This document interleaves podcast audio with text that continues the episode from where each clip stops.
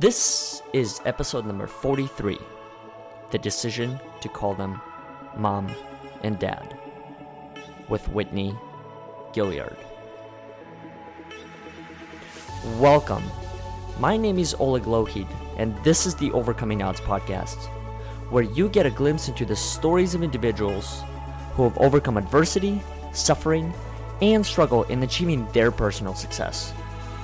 This podcast was built by you and for you to help you overcome adversity, suffering, and struggle as you reach toward achieving your fullest potential.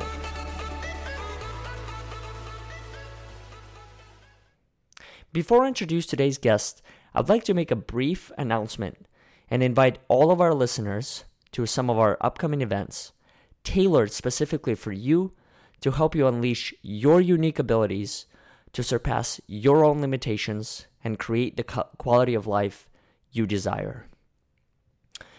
Our first of 11 events for the year of 2019 will be in Los Angeles Survive to Thrive. It will feature eight speakers whose stories have been heard nationwide. Each one will be sharing his or her unique ways of how they've used some of their previously developed survival skills to thrive in today's society. In addition to hearing these life changing stories, the event will also include sessions for you to interact with other attendees and experience your own personal breakthroughs. For more information, please check out our upcoming events on overcomingodds.today. Now, let's get back to our guests. A decision had to be made. She said, after being a foster for a little while, with you just start wondering, I want a family. I want to feel like I belong.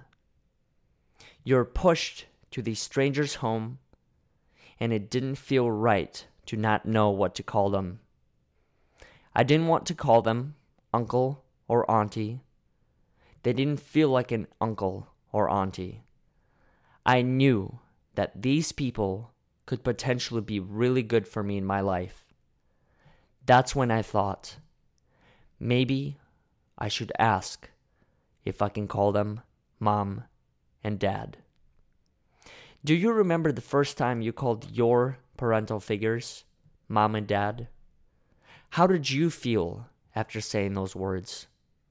Feel free to share your thoughts by tagging us on Instagram, Facebook, or Twitter at Overcoming Odds. Without further ado, please welcome Whitney Gilliard. Whitney, thank you so much for joining us on this show. And what I wanted to do is, I wanted to start this episode off a little different than the past. And that is, I wanted to first get a better understanding of who you are and how you got here. And before we dive into today's episode and theme, which is the decision to call them mom and dad, I wanted to start off with a question, and that was Do you remember your first foster home experience? And if so, what was it like? Oh, thank you so much for having me on the show. I I definitely feel like this was an important topic to discuss. I I do remember my first time being in a foster home because I actually haven't been in a lot of foster homes. I've been in a more congregate care settings, um, and residential placements. So I do, and it was um, it wasn't a bad one. It wasn't a bad one, but it it was very confusing for me, and it was very it was something very different to get used to, um, being a part of somebody else's life and adapting to their household rules and traditions, and um, meeting new family in a different environment. Mm-hmm. What? When did it finally make sense to call your foster parents mom and dad? And why did it make sense to do that? I think like after you've been moved around so many times and growing up in an unstable household, you you know, you you I grew up without a mom. I grew up without a mom and after being in foster care for a little while, you just start wondering like I I want a family. Um I want to feel like I belong and you know, you're pushed to these strangers' home and it didn't feel right to not know what to call them. I didn't want to call them uncle or auntie. Mm-hmm. They didn't feel like an uncle or auntie, but um, I I knew that I was like, you know, these people could be potentially really good for me in my life. Um, and that's when I was like, maybe I should ask if I can call them mom and dad. Mm. Do you think you were in the way that you might have been either um, disloyal, if that's the right word, as far as taking the title away from your actual parents by calling them? And when you had finally called them that, like, how, what did that really make sense in your in your mind as far as what a mom and a dad represent? I definitely felt that way. Um, and I think that that's something that a lot of people need to cover more is, you know, just the struggle that foster youth kids deal with when we land in a home that we truly love and that we feel safe in, um, plus working it out with our biological family. I grew up with a single father, and I definitely, and he he was very important to me, and I definitely feel like I was betraying him when I called my dad dad. Um, mm-hmm. But uh, but at the same time, I I knew I knew that one it was to me cultural wise it, it was probably a little disrespectful to live in a person's place and not call them by something of a respectable title. But mm-hmm. two, I also knew I don't know I was just like that's who he is to me and I and I had to take a really bold step in in figuring that out and struggling with that. Mm. I remember when you and I spoke about uh, uh, on the phone a couple couple days ago. We were talking a lot about your biological father and the experience that you had with him. Would you be willing to reshare that last moment that you shared with your biological father and what was what was like and the type of impact that has had on you after he uh, he left, essentially? Yeah. So my dad was a single father when he raised me. He didn't he knew English, but he wasn't very good at it. And he was somebody that, you know, I was sometimes angry with because I felt like, you know, like why didn't you and my mom make it work for me? Wasn't I worth it? But at the end of the day, um, he was my everything. He was at least all that I had, and he was the only person that was there for me. Um, at least he stayed, was, was what I thought. Um, and but then um, throughout my time in foster care, I didn't realize how sick he was, but my father was very sick. He was fighting liver cancer.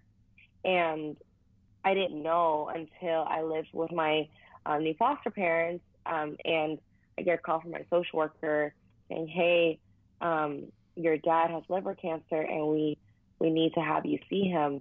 And despite the whole how hard it was to spend the last minutes with my biological father, because there's this crazy thing about he's passing, we know, but there's you still need to have like a court visit, like like um some sort of um what is it visitation rights and all this mm-hmm. stuff. I was just I was completely losing my mind. But my my um parents were there, and I ended up seeing my dad, and he was in the hospital bed, and I remember taking the last like whiff of that like this is this is it. Like i have to say goodbye to my to my father. Mm-hmm. um and i remember he looked at my dad and my foster dad and he was like take take good care of my whitney.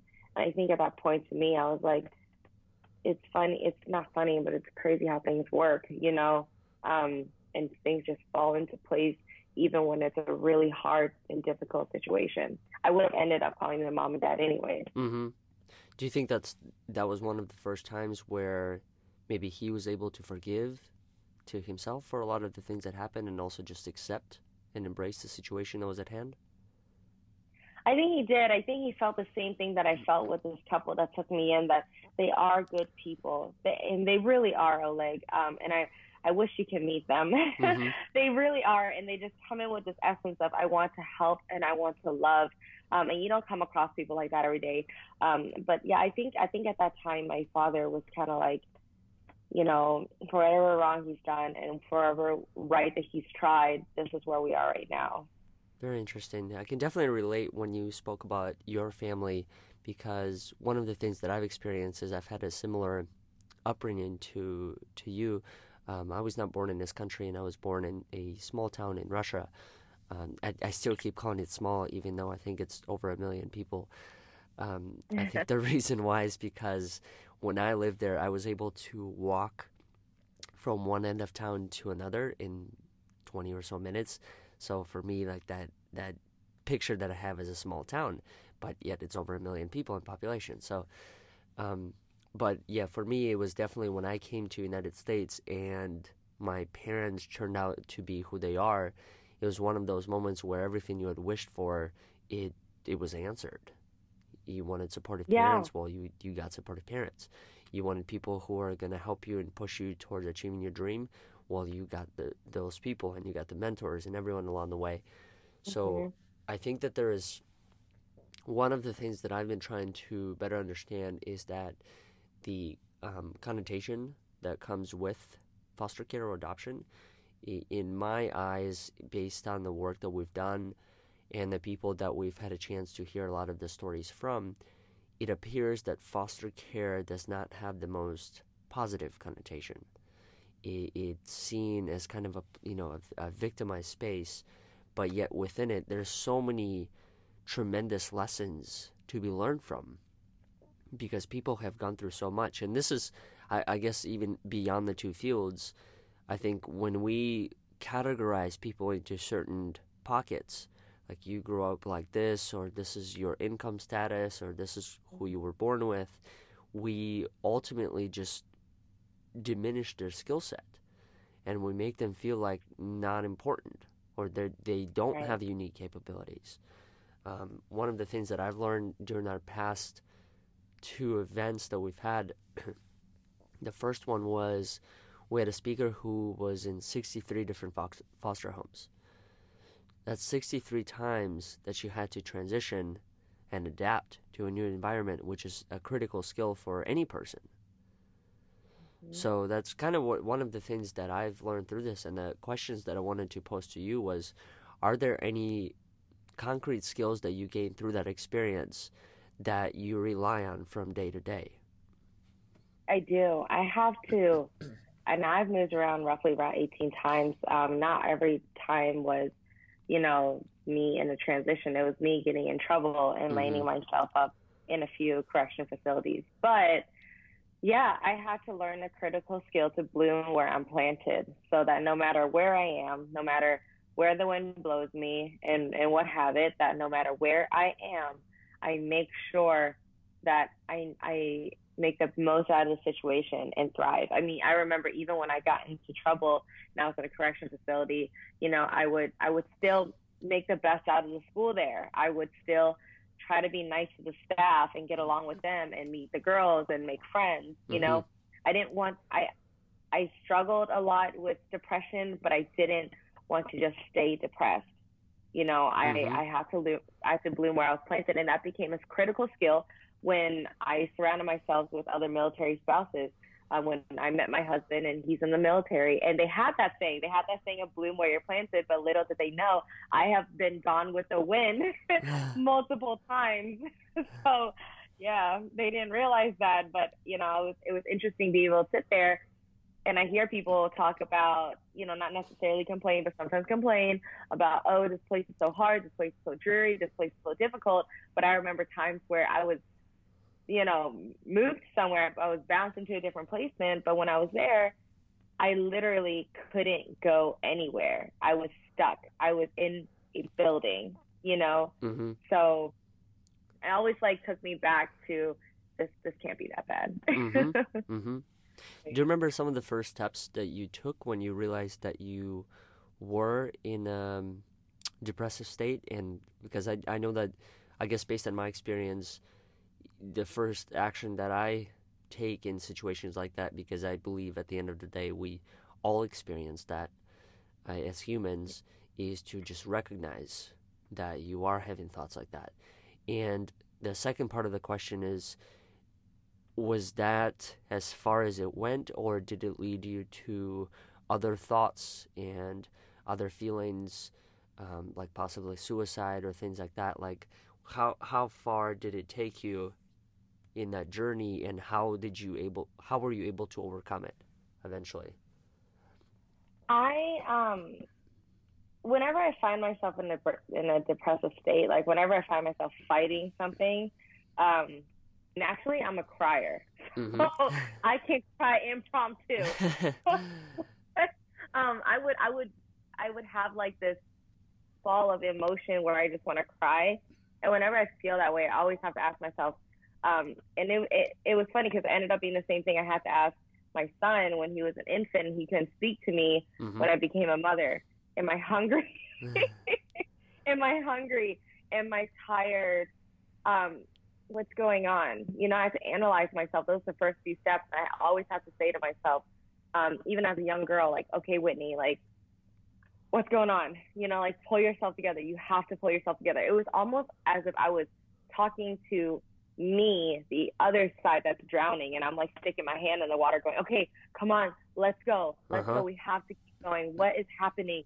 You know, and I I think that was the, that was the first thing. I, I know that if, if, there's nothing else, if I come out the water screaming, crying, wailing, throwing fists, whatever it makes, I have to ask myself, Whitney, what is going on? And you need to get out now. Uh-huh. You know, so I always say that to myself. Um, in any stressful situation, you need to get out now. And I would end up always, what it would look like in reality is just me staying really strong and pulling myself together and moving on with the next task that needs to be done. Um, depression has always been something I've fought. I mean, I think any any anybody who's been through my situation would would fight that. Oh, would yeah. fight the self worth, the value that you have. Um, how can you possibly move on with life thinking that you are somebody and you are something worth value when you grew up in an abusive situation where day in and day out you were told that you know you're just nothing but a piece of you know crap you know Mhm. um, so yeah, it's it's gone far where I've I've struggled with suicide before. Um, that's something that I have had to fight constantly, constantly um, when I was in foster care. And my parents, they they were there to to witness all of that. They were there to, I mean, they had to they hold they held their breath a lot when they were around me. It was almost like walking around, you know, walking on eggshells because I was so manic. I was up and I was down. I was up and I was down. Um, but I think it's also because I was on a whole bunch of medication. I grew up in foster care, given a lot of medication, Mhm. and it's almost conditioned to you that if you don't take the medication, you will automatically be in trouble. You know, um, but I, and I have to fight that. I have to fight leaving foster care, not wanting to stay on a lot of psychotropic medication that I didn't believe was right for me. I had to struggle with self identity and the grief of losing my father and did I betray him and he didn't tell me on his deathbed?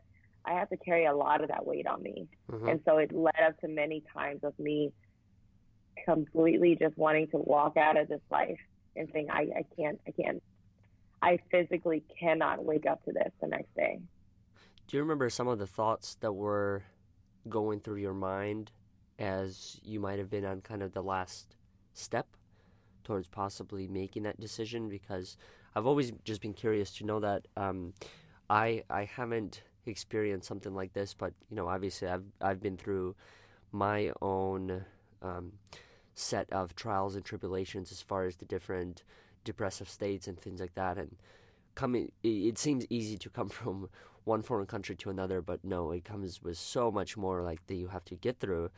And so I, I can definitely relate as to not being able to communicate your thoughts to other people and having the identity crisis and all that stuff. But I, I've been trying to understand as far as for people who have considered suicide as an option, what are some of the last thoughts that run through your mind before you either make the decision or you get out of it? Because it seems that in that particular case, it's one of those instances where you kind of hit rock bottom and then from there you got to decide like yes or no type of thing.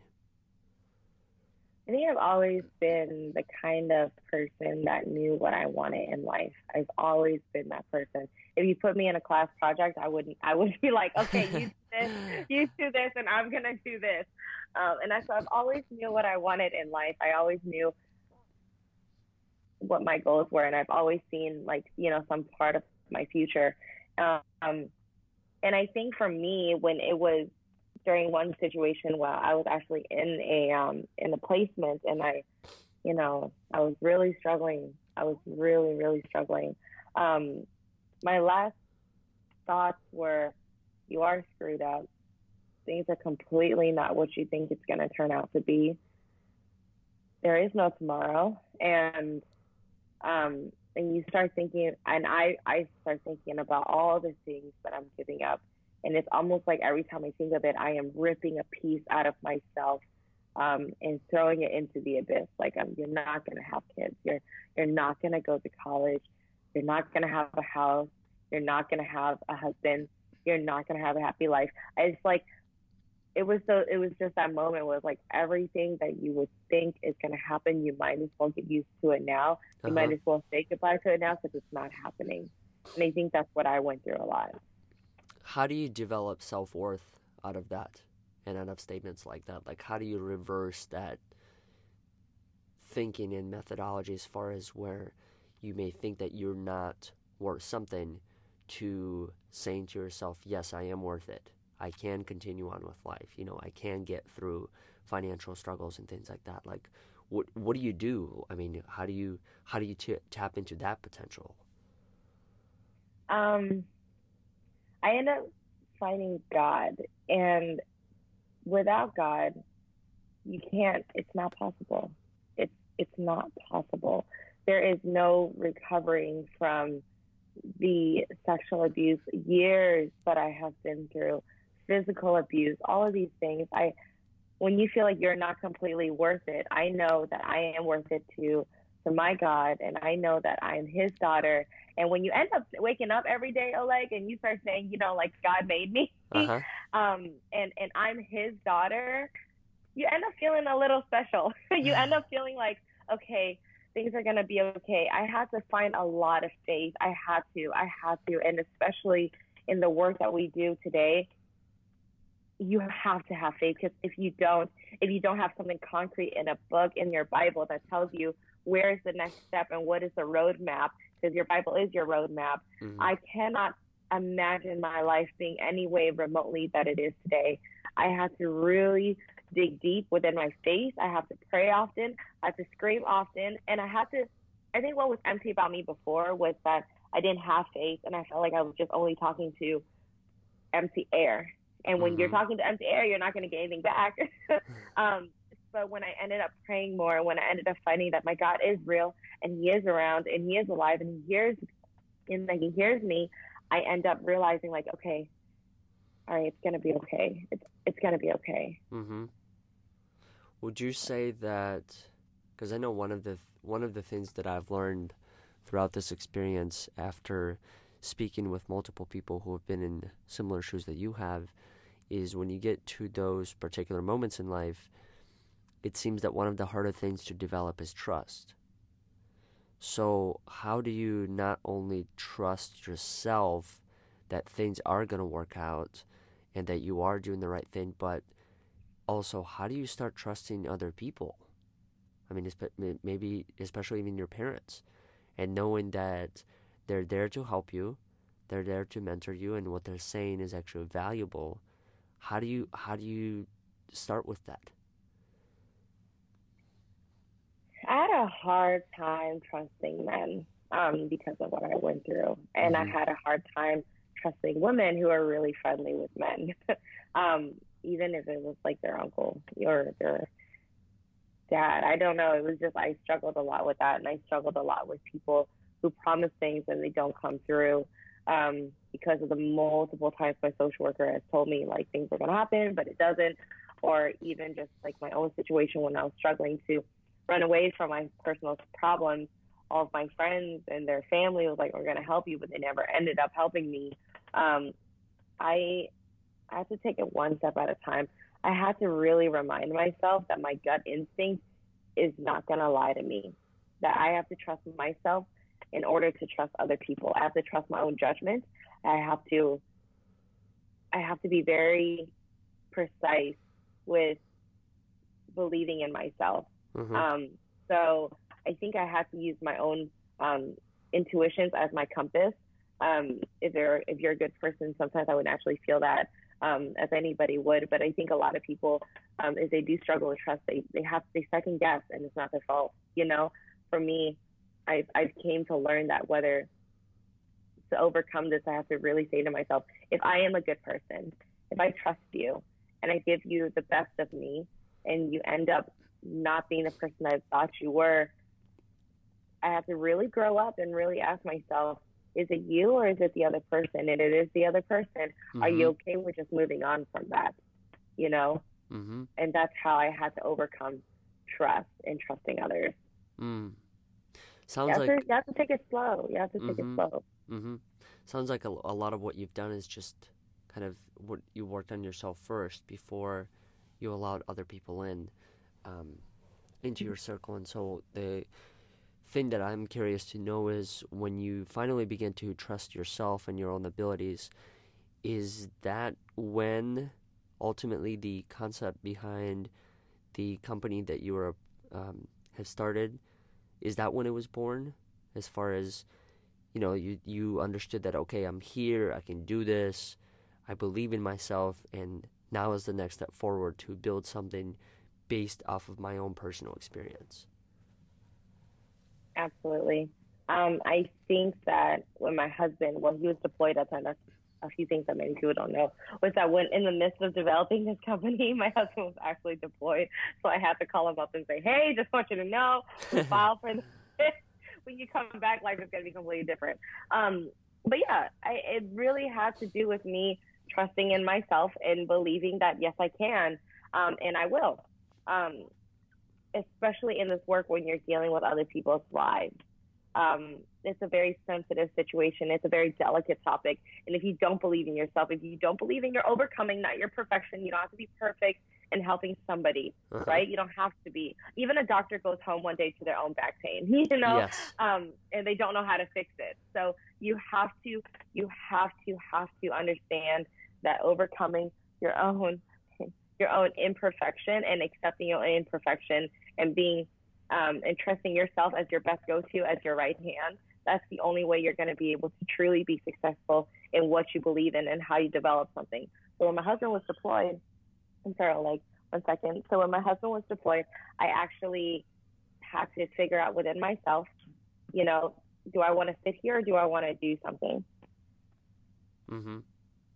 So I have to figure out do I do I want to do something or do I do I just want to sit here and just wonder like this because my husband was a black ops pilot. There's all these crazy things that go through your head. Is he gonna get exploded? Is he gonna like get bombed? Like what's happening? And he'll send you pictures of him with all these rifles and ammunition, and you're like, don't send me those pictures. You get down right now.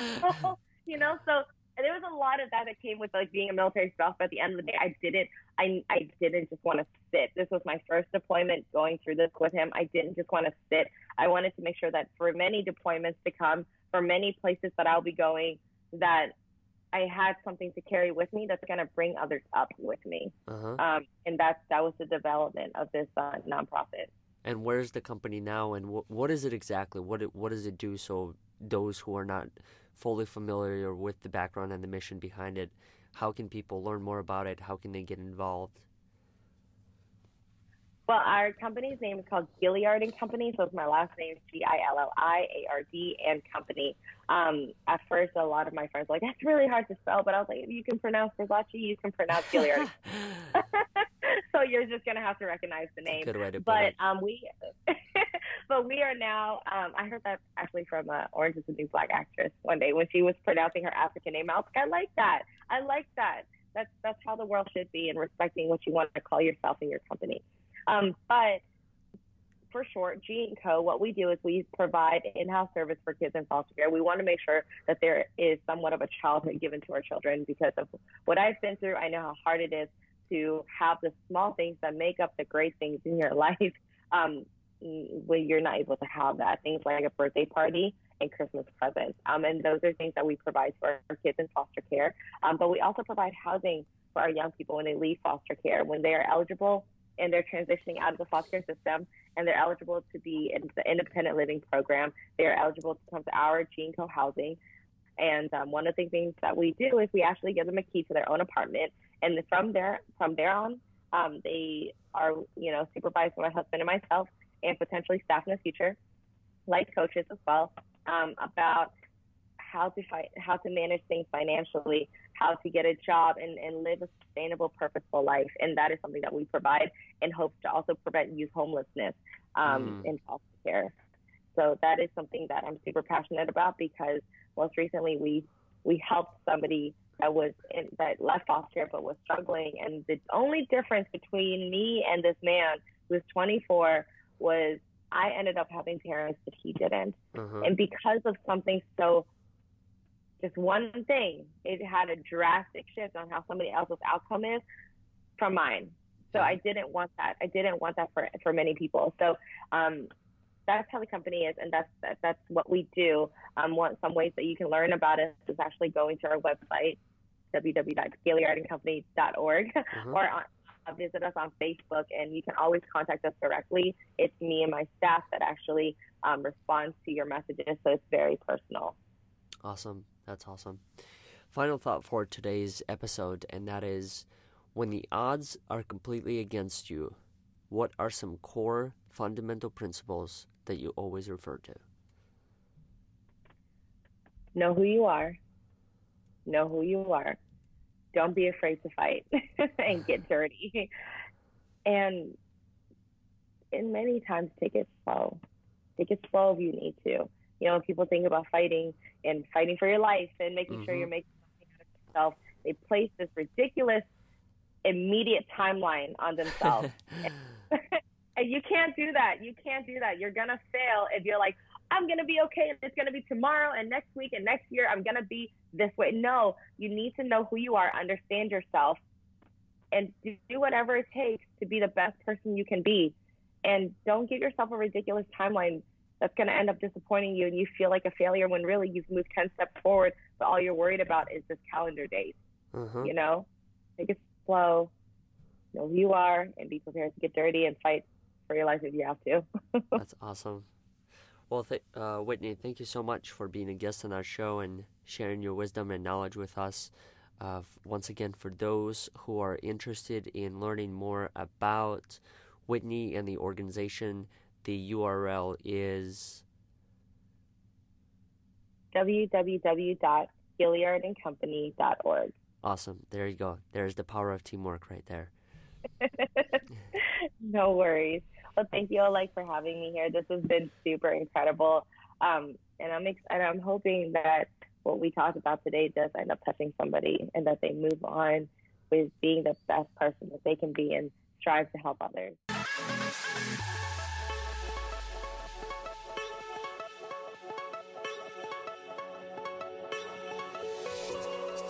Thank you all for listening to today's episode.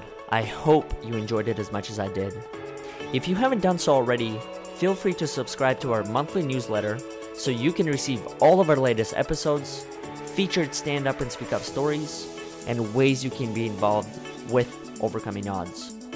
Once again, thank you for listening, and we'll look forward to having you next week.